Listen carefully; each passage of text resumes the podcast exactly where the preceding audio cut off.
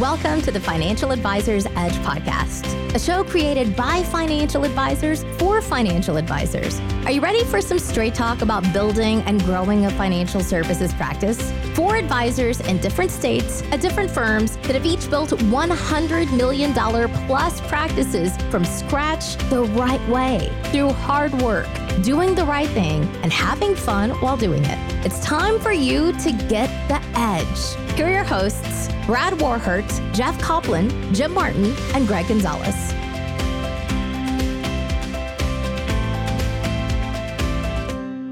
All right. Welcome to another episode of the Financial Advisors Edge podcast. I'm Gregg Gonzalez. I'm here with Brad today. And on today's episode, we are going to be talking about the question we get from prospects quite frequently Why should I hire you? Why should I hire you and not the competition?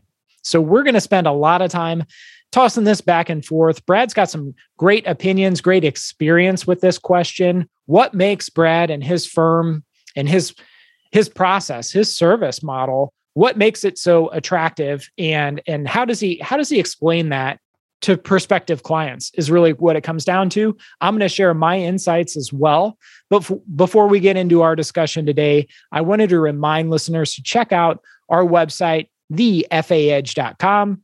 And if you haven't already, we have over 150 members of our private Facebook uh, community, the Financial Advisors Edge podcast. Find us on Facebook, join us there. It's a f- uh, private Facebook community of nothing but fantastic financial advisors there to learn from each other as a community. So join our podcast community there. So Brad, let's let's talk about this somebody asks you, let's say this prospect is in a meeting, it's your intro meeting, and let's let's say it's it's Nancy and Bob sitting across from you, and they said, Brad, why should we hire you? We're here today. We're interviewing advisors. What makes you special? What what can you offer us that no one else can? Well, Gregg, first off, I don't know what's going on, but I've noticed in the last couple episodes you must have cut Karen loose because you no longer use her as an example. So wherever she is now, I'm not sure if you transferred out died. I don't know, but I, am sorry, whatever happened there. Um, so yeah, we we try yeah. to keep the, we try to keep the Karens out of our what Brad. What's the um what's the male version of the Karen that they came out with? Do you know the uh, name? I don't know. For a long time, I honestly thought it was Brad. I don't know if it is. But not. they did. They came out with like a uh, like a Karen for for men. Maybe uh, Jim or Jeff would know, but uh, I, I actually do have some some Karens as clients, but uh, but they're all nice actually. Yeah, I was about to um, say so do I, they're all very pleasant women. I I'm not sure how that name got tagged like that, but that's unfortunate. Anyway, anyway, all right. So so we're sitting there, and this question, Gregg, do you think this question is on that list for anybody that's listening? I'm sure you've had the prospect come in that they printed the list from Yahoo Finance or Google Finance or some website somewhere that said 10 questions you should ask a financial advisor. That's where this one comes from. You get that too, Gregg? Yeah, yeah. I've had them actually print off the list um and, and, some of them have like a binder or a folder oh, and oh, yeah. some of them have like uh come in with a yellow legal pad and they'll have oh. their questions pre-written out and oh, yeah. and that sometimes that's one of them but for those pre-printed lists you know they're googling 10 questions to to ask a, a new financial advisor this is always on there why should i hire you what makes you so special from the competition yep and it's usually this one uh, it's either this one or are you a fiduciary or or either first or second. Yeah. Um, and I think that we've touched on the fiduciary one in the past. If not, we can do an episode on it. But we're so you're sitting down with a prospect, and you're you're the first question that they ask you is, "Why should I hire you?" My response, by the way, you said earlier also we have some great opinions on this. We have some opinions on this. I don't know how great they are, but we'll find out. my my answer to that question is uh, just look them dead in the eye and just say, I'm not so sure that you should yet, but that's what we're here to find out. And that's also the truth. Yeah. Uh, but what I'm trying to establish with that question and how I'll elaborate from there, you can put your own particular spin on this concept is I want them to know in by the way, this is for a particular type of prospect.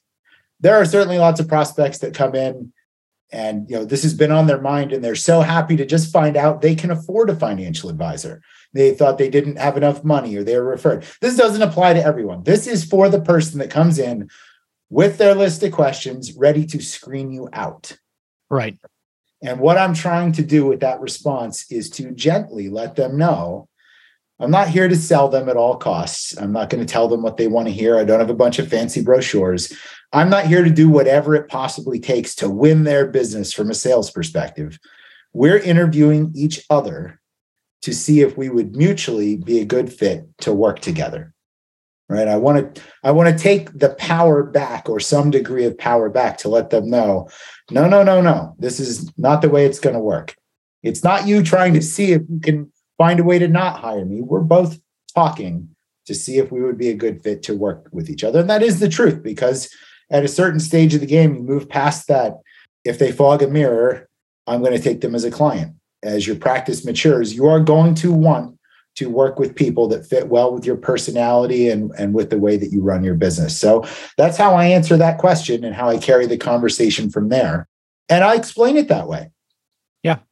You know, we want to, you know, we want to enjoy working with each other. This is an emotional topic for a lot of people. It's very important. We are absolutely interviewing each other. This is not a one-way interview, I promise. Yeah, uh, and and I will. You know, we have talked. We have uh, had these conversations on the podcast. When when I'm setting up a new prospect meeting, people are asking, "What should I bring to the meeting? Where, where's your office located?" That kind of thing and and I, I, let them know up front, and I'm sure Brad, you do as well. Hey, this is what we call uh, our discovery meeting or introdu- introduction meeting, where we're trying to get a sense of you're trying to understand what our services are, what we specialize in, and and what the cost of working with us on an ongoing basis would be. We're trying to get a good understanding of your current financial situation, what your goals are, all those kinds of things and and during this introduction meeting, we're trying to see if there's a good fit here. If um, uh, Brad, you called it a um, mutually beneficial relationship, if that might exist. And if it does, well, then it may warrant a follow up meeting after that point. Or option B is we might discover there's not a mutually beneficial fit there. And at that point, maybe I'll be able to refer you to another person that that might be better suited are you okay with that and then there you know that's what I'll, I'll say something like that along those lines and kind of the pressure is off yep because i i've kind of said to them hey if it's if i determine or you determine that it's not a good fit hey we we part as friends everything's okay they're i think they're used to and maybe brad you can you can comment on this they're used to being sold. In, in our business, uh, we we have one of those stig. Our business is one of those industries that has a stigma behind it of uh, we're salespeople trying to trying to pitch some kind of investment product. As you were talking, it, it absolutely giving them that out to let them know it takes the pressure off a little bit. I think. And I, when you were saying we just have that um, reputation as an industry, we do. It's probably well deserved but I, as you were talking, I was trying to put myself in like the car in a car dealership setting. Yeah. And think of how I would feel if, you know, if the if one of the first things that, you know, a car salesman said to me was, you know, well, you know, let's go take a look at the Hondas on the lot and see if, you know, if a if Honda is the right brand for you. You know, if it's not, um, you know, I have a buddy that uh, works at at Audi or Hyundai or whoever, and I'll get you in the right place if if Honda ends up if it doesn't look like that's going to fit for you. That would be a very unique thing to hear, I think, at a when shopping for a car. And for me, that would be like, oh, cool. I'm not about to get, you know, the Honda brochure jammed down my throat, and it, it's definitely going to set you apart uh, for one. And I think it also lets them. Uh, it delivers the message that you are that you take this seriously and you do not, even though we are in a sales profession and it's seen that way, um, we don't treat it like that. You're letting them know you treat this like the professionals that we like to be. Well, let's face it, we all like to use examples and be like, well, would your doctor do this? Or would your accountant do that? Um, it just kind of more aligns us with a with that type of professional rather than a sales professional, I think. Yeah, that that's that's a great thought. It, it's but because people I, I think and especially if they have never met with a financial advisor before uh, or or don't have much experience with it. That's why they're they're maybe googling those questions because they they feel sure. like they got to do something right yep. ahead to ahead to prepare for the meeting. But kind of having a and i think people can tell and, and, there's a lot of studies out there. I think there's a, a book um, by like Matt, malcolm gladwell that it's called blink where people people make up their mind about you in like the first 10 seconds or under 10 seconds something like that. Uh, yeah. so perception is you know um, they don't even have to speak to you. They've already they're already making their mind up about you. Um, but it is a very let's talk about what someone what our competition would say that's not as seasoned as us. You know and what i might have done in, in the very early years in this business if someone says why should i hire you I would start saying, well, I have a master's degree in finance. I have, I'm a CFP. I've got this. I got a great team behind me. I'm with, you know, XYZ broker dealer. It's, you know, so and so great. Look at these awards on the wall. Um, all you're trying to wow people with like credentials and thing. I, I, I think that's what people and and what it comes down to is look at how great I am. Like that's supposed to impress people leads to you talking about yourself, which is what we don't want to occur in a prospect meeting. Yes, exactly. So if you're doing that, if you're a listen out, listener out there and you're talking about me, me, me, that's not the way to impress people. I made that mistake in the past. I, I'm just as guilty as anybody else um, people I, I have the cfp people don't know what that is so I'm, right. I'm, not gonna i'm not gonna you know use that and say oh because i have this de- designation i went to this school i graduated with honors or, or whatever it is yeah.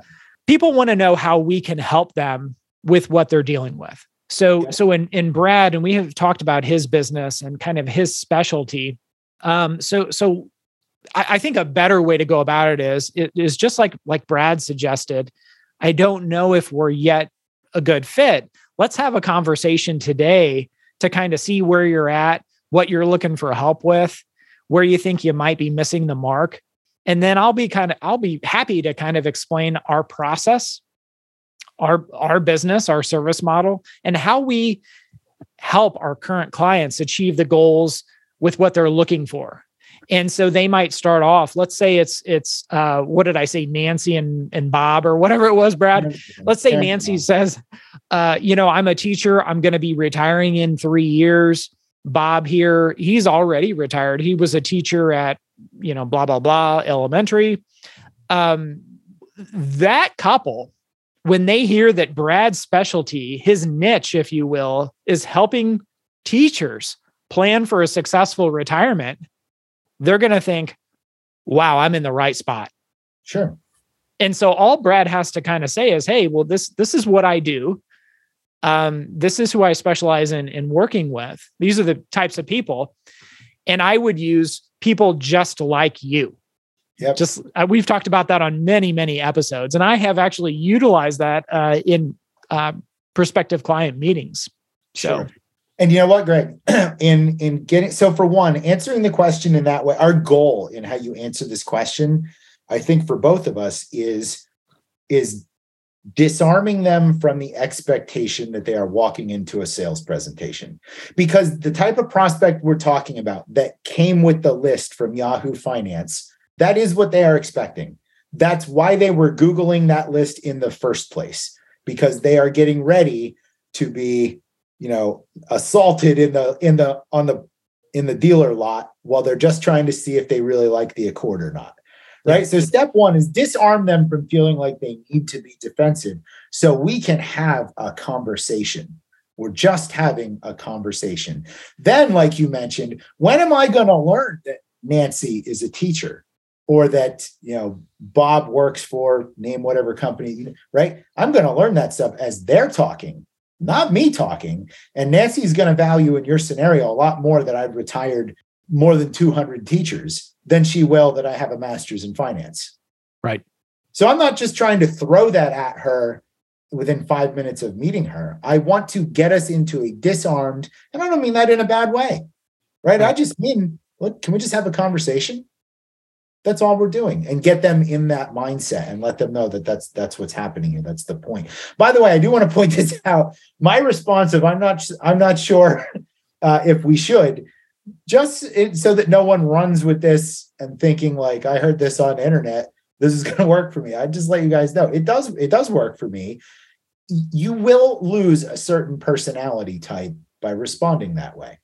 I right. think with no matter how you answer any question, you're gonna you're gonna automatically snag and automatically remove certain people from the discussion. And I think the person that has that that ego um, that wants to be chased uh, I don't know that this response is going to work that well in acquiring their business, but that's okay for me. I don't want that person in my book of business. So I just want to put that out there that, and probably that stands for a lot of the things we talk about on the podcast, right? For one, they work for us and they can work for you, but you also may want to put your own spin or or massage it in a way that works better for your personality, your client base. We're not saying any of this is the magic bullet. It's just saying what we do. Take from it what you will and make it your own if you would like. So I want to throw that out there. Some people that that came to your office wanting their ego stroked by the financial advisor that wants their money and make them feel that special, that response is probably not going to appeal to them. But you know, but it it also, like you said, it also disarms them and also kind of hopefully your your point here is to to get them at ease and say, hey, what I'm hoping to accomplish in this time together today is to get a better understanding of your situation Yep. And and and what's missing there, and what you're looking to accomplish, and how you know if we were to d- decide that, or you know, determine that it's going to be a good fit working working together ongoing, how I might be able to help you accomplish those goals. Yep. And what you'll also find is as these people start talking, this nice couple, Nancy and Bob, you might determine that hey, there's good there's some red flags and if it, and and this is where Brad's approach is better because it it it lay he Brad lays it out up front saying, "Hey, I'm I I don't know if if it's going to be a good fit. I don't know if I'm if you should hire me yet. I'm hoping to understand if if there is a good fit. If you've already committed saying, "I'm the guy. I'm the, you know, you should hire. I do this, I do that." You're you're almost obligated to take them on as a client. So if if you kind of as you're kind of having your conversation and getting to know Nancy and Bob, if there's some red flags going off, and, and I have meetings like this, Brad has meetings like this, you might be able to start determining some kind of strategy in your head saying hey you know based based on x y and z what you've said today i just i honestly don't think there's a good fit with me. However i can refer you to a person who's who's more suitable and and eh, Brad, I'm sure we could have a whole episode on and and maybe uh, Jim jumping on that and Jeff as well of people who throw up these red flags that just are like screaming, "Hey, I'm going to make a terrible client." Here, here's absolutely. This. Oh boy, um, we should have an episode on that. I eh, eh, and I I've had those meetings just and and once once they start going off, um, boy, it's uh, I I. I for so so one thing I want to say about this approach, and I think, oh, by the way, I didn't do this by design. It just I'm I think about this retrospectively. it's not why I do it. Um, all this what this does in getting them into more of a conversation than being pitched it's just human nature the more they get to talk about themselves and the longer they are in a discussion with you unless your personality is such that you're just a not likable person, right. your odds are going with every 15 minute increment that they are sitting in, in front of you, preferably with them doing most of the talking, your odds of making them a client, if you want them, go way, way up. You know, just think about it. You didn't even ask for much of a commitment, but you get through you know two meetings right? Two full discovery meetings and talking and wherever the meeting goes. They spent two solid hour two to three solid hours with you know with chit chat before and after. They're going to have a sense of liking you and like almost like they're already working with you. So the more that you get them to open up and talk the more you're subconsciously cementing a relationship with them in the first place. And, I think. And, I'm gonna I'm gonna piggyback on that, and and I have mentioned on our Facebook community uh, when I learned to ask better questions to people, asking yep. about their kids, because that I, I would argue that uh, you know, they're with the people that I work with, they care more about their adult children and than they do their own retirement plan. So, but asking those kinds of questions, you know, hey, tell me about your your son and daughter. Are they have they graduated college? Have they started their first job? Wh- where are they at? You know, but asking those very um, open ended questions like that, I think it has won me more business, more points with people because what it shows is how much I care. Yeah. If we're if if we're gonna have, and if they, you know, I've had a couple of people say, "Wow, we're these are some good questions. No one's ever asked me questions like this." What I can say is, "Hey, I, I'm trying to provide my my best advice and guidance for you, and unless I know the full picture, I, yeah. I'm I'm not going to. You're going to get half-assed advice, right? So, right. so the the better I understand you in, in your complete situation, the better the end result's going to be, the outcome's going to be. And, and, I think people like like Brad said, they love talking about themselves. They're they're they're uh, it, and and you'll even get it if if you say, uh, "Oh, I, I drive a, a, Honda," you know, yada yada. They'll say, "Oh, I bought a Honda. In fact, my Honda." Blah blah blah.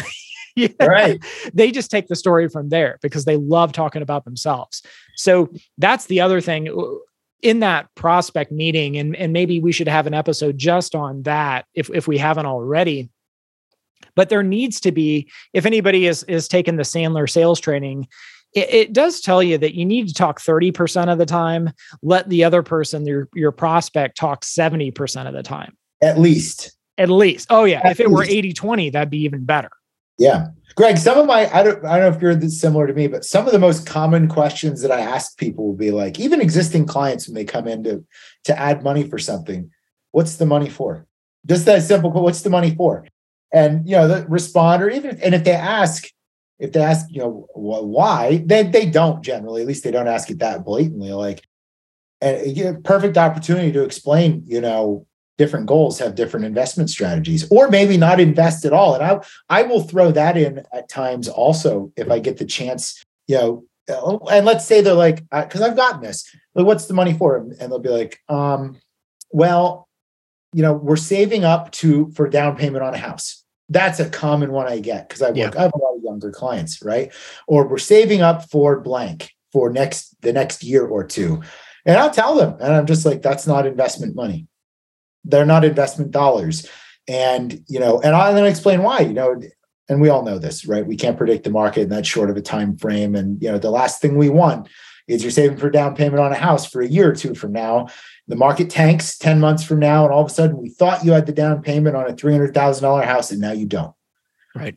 And almost kind of explaining your reasoning why you're you're asking them is like you're looking out for them. And you're telling I'm telling them in that scenario, like I may not I appreciate you wanting to give me more business or your business at all.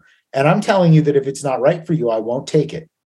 What's that doing for someone without me having to say, I'm so trustworthy. Look, I have an AIF designation. I'm an accredited fiduciary, or I'm an I, I'm an RIA. I am a fiduciary. What says more to someone that they can trust you by them saying they know you're getting paid when they give you money and being right. like, I don't know if I can take that money because I don't think it'll be right for you right? What's the money for? Is is is one of the simplest questions I ask that sparks all kinds of conversations, and it kind of reminds me. Um, and just saying things like this, the theme of this is disarming people and getting them to talk. I watched this YouTube video of uh, I'm into motorcycles, and I watched this video where this uh, this vlogger did an experiment where he went to a bunch of motorcycle dealerships, pretending to be buying his first bike. And he would go around and he would look at all the thousand cc liter bikes, the, the legit race bikes, 200 mile an hour. Like anybody that rides motorcycles knows these are absolute rip the skin off of your face type of bikes. Absolutely not for a person with no experience, right? And there's two types of salespeople you might run into. Oh man, here's this young guy in here looking for a crotch rocket, and I can sell him one and I can get paid. And that's probably a very common response. Right. Right. But the ones that stick out in this video are the ones that get the sales guy that is like asking them, what's your you're looking at a you're looking at a liter bike. Um, you know, what what do you ride now? What do you ride now? And that's when they'll they'll say, like, oh, this will be my first bike.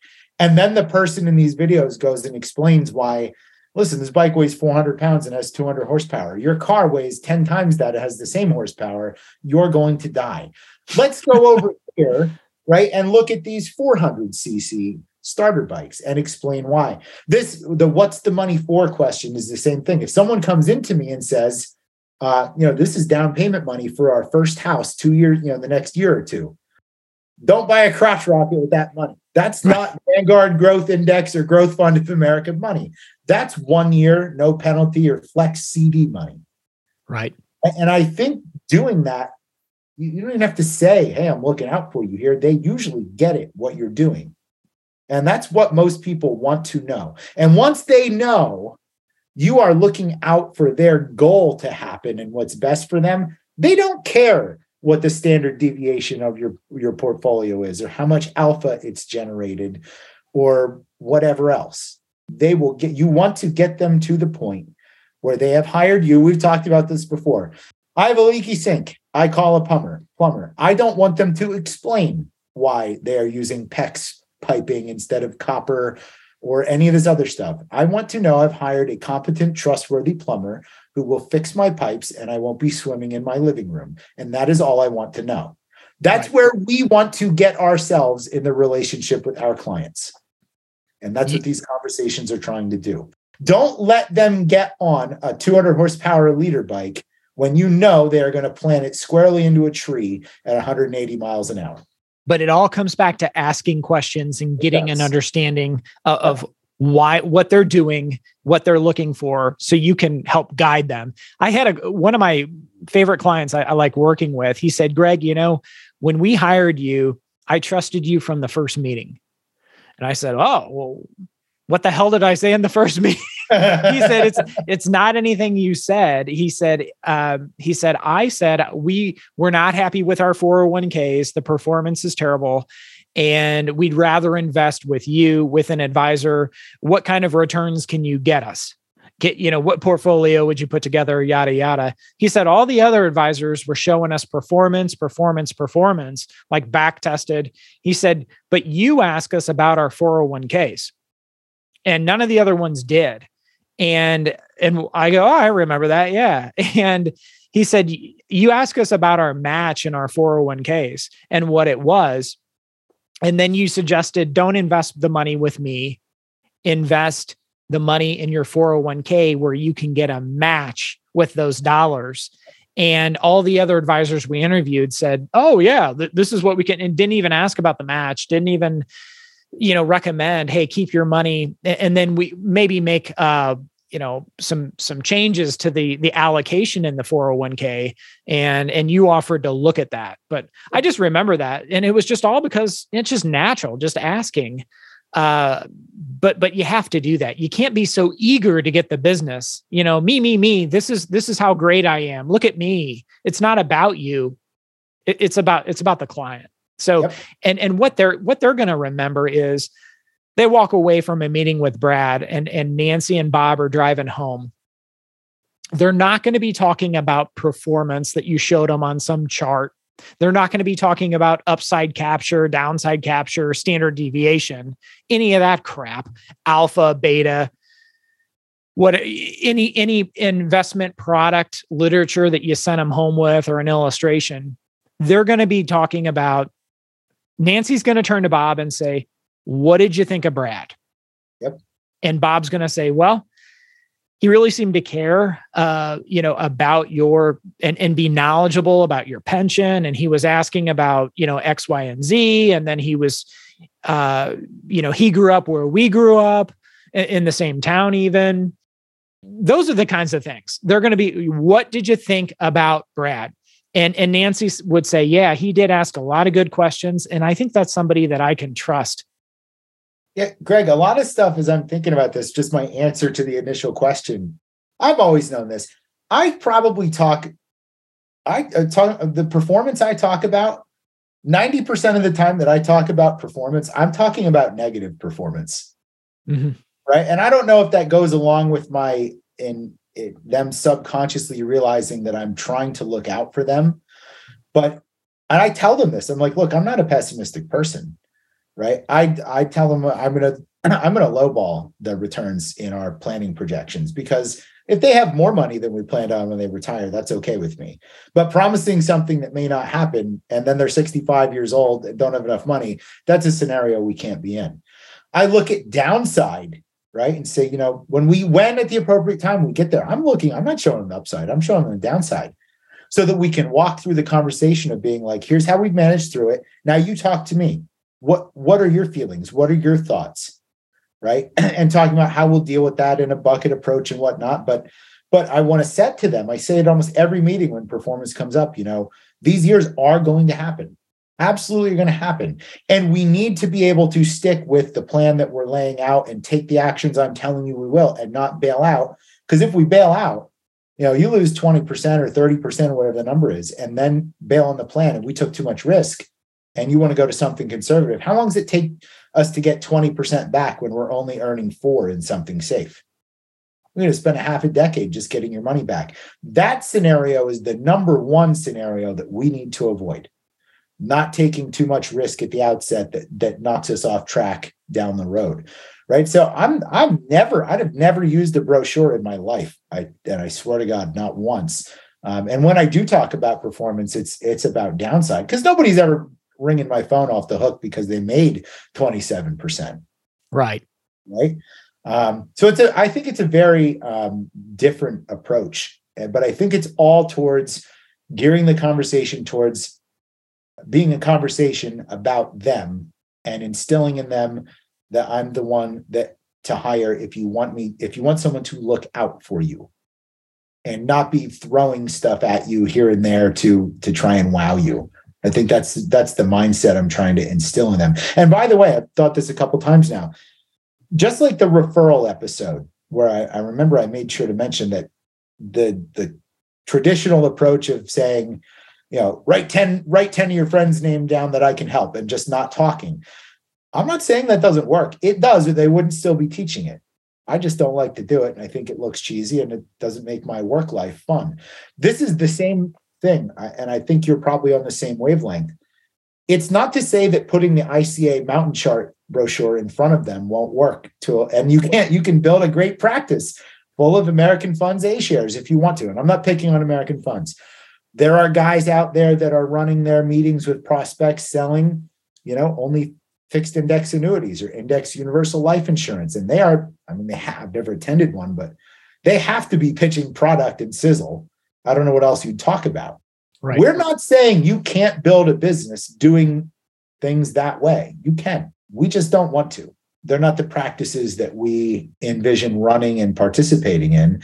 And I think that's a lot of what the podcast is about, right? Is building a practice that's not only successful, um, but that you enjoy doing right we're not yeah. we're not i don't want anyone to take away from this you must answer these questions this way or you must run in your meetings this way um, we're just trying to give a fresh approach to it.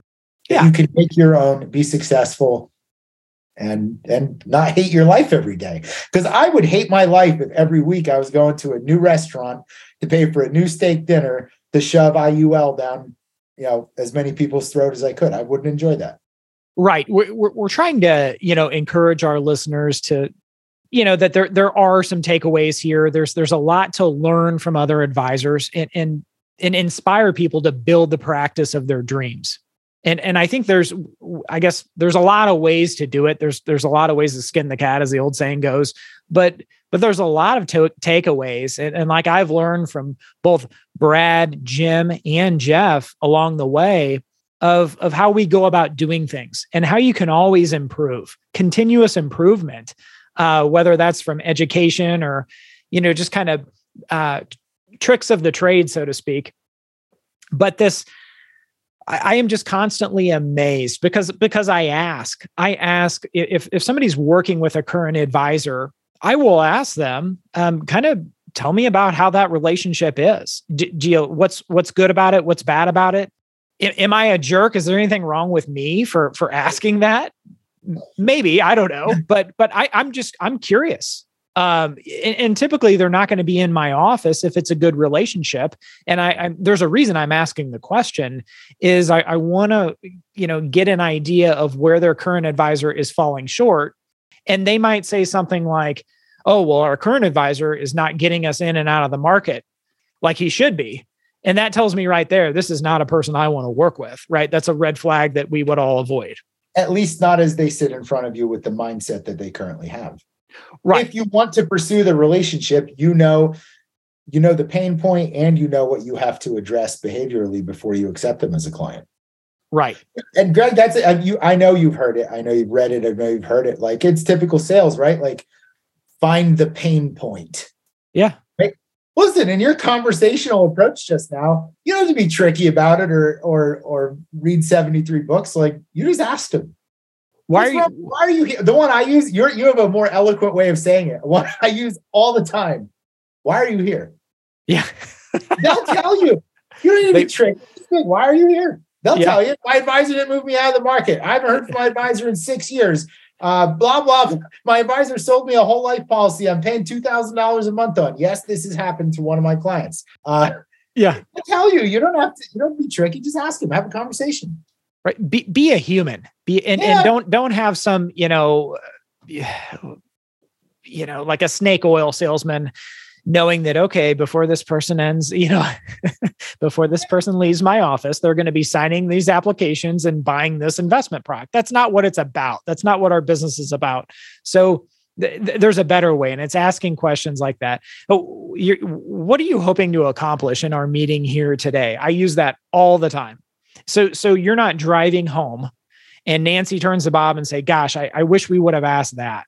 What what what what is you know kind of top of mind? What what are the three things that that that are bothering you um, that are giving you that that financial pain? And, and just let them talk. And sometimes sometimes they'll say something like you know the art of three I'm, there's a lot of studies on that. That's why i ask what are the three things? Because the, they might give you like a softball one and two and then the th- number three is always going to be this is really why we're here like right. one might be, oh, we're kind of concerned about the fees we're paying in our 401ks. Number two, well, we don't know, um, you know, when we can really retire. And number three, well, our current advisor, you know, is a no good SOB and he did this, this, and this. That was really why they're here. So, and Gregg, when you were doing that, just the things you mentioned, like it could be any of those things. And we've probably yeah. all heard those things. But guess what? If you start out your prospect meeting pitching them whatever it is you think you want to pitch them, they may not even be addressing the pain point. Right. Right. But if you have a conversation and you and you ask them questions, they'll tell you. And then you can find out what you should focus your conversation on. Yep. And and asking asking good follow-up questions too because sometimes they'll be very very vague. And they'll say like, "Oh, well, um you know, I I I kind of want to see where I'm at. Well, well, what do you what do you mean by that? What what would what would help you determine kind of where where you're at? Well, I'm I'm looking for a uh, you know, someone to to to tell me whether I'm saving enough.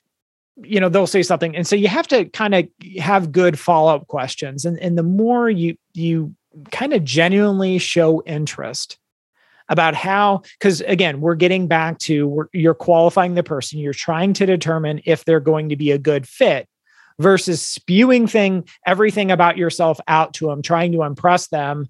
Hire me because x y and z. Look at all these credentials. Look at all this kind of stuff and i always not that any anything is wrong with getting all those different credentials and letters behind your name but when i see someone with like 8 or 10 different credentials i maybe they that person doesn't have the confidence and, and they want to be able to wow people with all these different you know credentials or mm-hmm. certifications behind their name. I, I never understood that but right. And you know in, in this this conversational approach like that stuff's going to come up. Yeah. Right? They're going to learn about you and just you talking. Some of the stuff that you know a cfp or or any any credentials right? You probably have them on your wall right? I mean they can read. I have yeah, you know, I, have, yeah. I have my yeah, I mean, you don't need to throw all that stuff at them. It'll come up if you're doing it right. They'll get to know you. Yeah, they'll feel like they know you. Yeah, I mean, Brad, we've even talked about, you know, the, they'll ask, "Oh, are you a fiduciary?"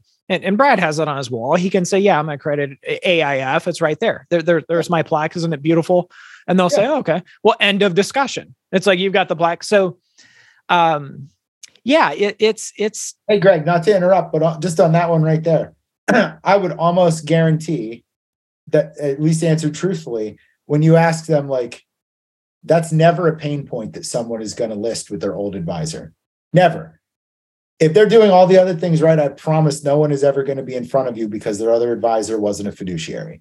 Now, they may be in front of you because their other advisor didn't act like a fiduciary and yeah. sold them, you know, underperforming or illiquid or garbage products or never talk to them or didn't. They may be behaviors that they're that are not fiduciary like that put them there.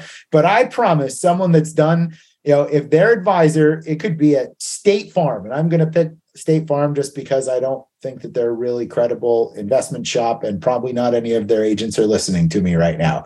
But if a State Farm agent, right, gave them a good portfolio, matched to their risk tolerance at the right price, did a financial plan, kept in touch with them, yada, yada, yada, they're most certainly not a fiduciary. I guarantee they would not be in front of you for that reason. That that's a good point. That's, right, so that's on every what should you ask a financial advisor list. Nobody cares. Th- that's true. That's true. And, so there's and what, my plaque. Move on. Let me find out why you're actually here. R- right. Right. What and and uh, another question that we haven't talked about um, is again, what are you looking? What are you hoping that a financial advisor, and it may or may not be me, can help you with at the end of the day? Yeah. Right. And so they might say, you know, somebody who specializes in, you know, um, retirement planning for teachers and is really, um, you know, knowledgeable about how our teachers' pension works. And, yeah you know I, I, am i am not that person i, I um, brad's in a different state than me and if i had a, somebody that says hey i'm in pennsylvania i'm looking for a specialist i would say oh you need to speak with brad because that's that's that's his jam not mine so yeah, it, it's it's kind of um, asking the right questions and and kind of turning it back on on them. But but but but and you have to know these ahead of time. You you kind of have to have these i guess pre-rehearsed in in your head and and if you if you're old school like me you use a notebook i kind of have a list of about 20 questions that i may or may not use given the right situation so and and i'm sure brad has his his own list um, but but it's kind of easy when they're doing all the talking. Yep. Then it's kind of just you know just natural at at that point.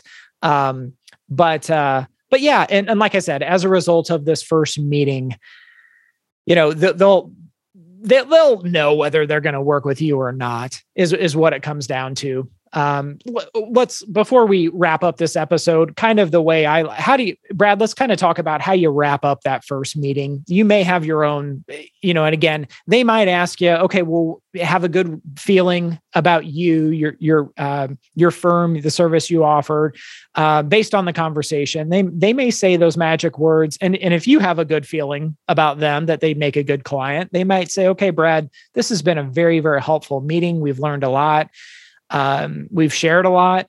What are the next steps? Yeah. So, and we're missing, I'm missing a lot of steps to, you know, from the first question to wrapping up the meeting. So, right. I think, and maybe we'll get into it another time. Uh, I, I pretty much, I really wrap up, I run my meetings and I wrap up my meetings, assuming that I want them as a client and that it's a doable situation that I want to deal with. I run the whole damn thing is under the with the presumptive close that I just act like we're working together. Once I've decided it works, it's a client I want. I mean, I just schedule the next work session and tell them what to bring and let them know what we're going to do and get out my calendar now there's obviously some stuff to set that type of close up how you run the meeting and how you talk and whatnot but but really i i flipped the whole thing much like a, the intro question and kind of flipping it on them and saying i don't know if we should work together. I've flipped the close on them too. It is closed in my mind. You sell me a no if you want. If if you don't want to work together you tell me. I'm not i'm not going to ask you to tell me no. Yeah, and if and, and of course, if if they're not having the oh, we need more time, or we're we're interviewing other people, maybe they'll delay, you know, booking that that next meeting with you. I'm sure that very ha- that happens, you know, um, very very, very, very rarely. Yeah, yeah. But and then it does, by the way. You, and you, I know most of us probably know this. When you get a, can we think about it, or we'll get back to you? I mean, you're probably not getting that business. right. You know that's not a good answer. And so what I do if if that does happen, and I stole this from someone, at least the idea of it, I will reel the conversation back and ask them. Let's get more. Sp- I'll even throw it out there and say, you know, well, what is it? Um, let's talk about now to make sure that you have all of the information to make a decision. Uh, what what are you guys gonna going to revisit to see if I you know I missed something, if they misunderstood something, and if I can't get it, I, I will throw it out sometimes and say, hey, you know, if this is just not a, if you just don't think it's a good fit, I do. Uh, but if you don't, you just tell me. You can just tell me now. It's not going to hurt my feelings at all. It'll save us all a lot of you know emotional energy and time, and a lot. And most of the times, I mean, that still doesn't shake them loose. Uh, they'll be like, "Oh no, no, no, no, no! It's not that. Uh, we just want to, we just want to think about it or whatever." What I do from there is say terrific to find out whether that because that is sometimes the case. Sometimes they're like, "Well, I picked the dinner last night without consulting Karen, and I got in a lot of trouble without asking." Talking about it, I don't want to get in trouble again. That happens, certainly. So the way to shake those people out, I, I use is say, terrific. When should we follow up to make a decision or, or to figure out something along those lines? And they'll say, oh, you, you, usually, you know, after the weekend or next week or whatever. I'll be like, all right, terrific. I'm going to schedule a call or preferably schedule for them to come back in to talk about it to not leave it open ended to be like, oh, well, we'll call you or we'll be in touch. That's a blow off bullshit answer, right? Right. We're going to talk next Thursday, 1 p.m., and decide, right? And push it forward. So I know we're supposed to be wrapping up and I went off in a tangent. So I'm sorry. No, that's that's good because I, I think of I think back, you know, especially early on in this business, that skill, what you just did there of, of, of how you handle that situation I was not good at. If they'd say, "Oh, call us in a couple weeks," yeah, then I call them in a couple weeks, leave them a voicemail, you know that kind of thing. Uh, and and I never hear from a from them again. They may call me six months later, and maybe I find out, you know, that wasn't the right time.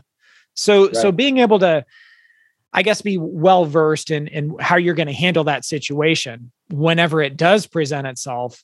Yep. You need to be astute and and be. Um, be be very uh, skilled at that. And, and, you know, I think Jim would have awesome insight to this, but but really, for anyone listening to be like the mindset of almost like I must get this person, you need to divorce yourself from that mindset because if the person, no matter what reason, some people are just not going to do it. Right. Some people are truly, they, some people may come to a prospect meeting and literally just lie their way through the meeting to get a second opinion or to get some free information. There are absolutely going to be times where there's a 0% chance that you are getting them as a client. Yeah. Right. You just need to accept it should be motivating, like in the if you're cold calling, when they're like, I know I need to get 97 no's to a yes. And they look at it as like, cool, there's another no. I'm only 43 away from a yes. Need to look at it the same way. Even though you won't get everyone, getting them the hell off of your calendar, out of your funnel, and freeing up your time is going to pay be more rewarding and have more ROI to you moving forward than chasing that one person around who decided in the first 10 minutes or before they even got there, they're not doing business with you. Stop it. Just let it go and find someone who does. Yep. And be able to do that. And, and keep filling that prospect funnel right? And take that person out. I i actually you know have a notebook of all my prospects and and i cross them out on the list. And i focus i want to add two more people for every person that i cross off. The other thing is is when somebody becomes a client you just lost your best prospect. So you got to replace that person right? That's so a good way to look at it. it it is it is. So um Hope this episode of our podcast has been helpful. Um, find us on our Facebook group, The Financial Advisors Edge podcast community. We've got over 150 other members and growing. We probably add, I don't know, a dozen a week. It sounds like Brad. It, it seems like. Um, so uh, so check us out there. Website is thefaedge.com. We'll see you next week. And uh, yeah, keep keep uh, listening to future episodes. We just keep getting better and better. Thanks for listening to the show. Check us out at thefinancialadvisorsedge.com if you want to learn more about us. If you enjoyed the content, make sure to leave us a five star review and tell your friends about us. The opinions that are expressed in the shows are that of each host only and don't necessarily reflect the opinion of the other hosts. Like the weather, our opinions can change. This podcast isn't intended to provide tax, legal, or investment advice. Always consult with a qualified professional. We cannot guarantee our opinions or forecasts are right. See you next week.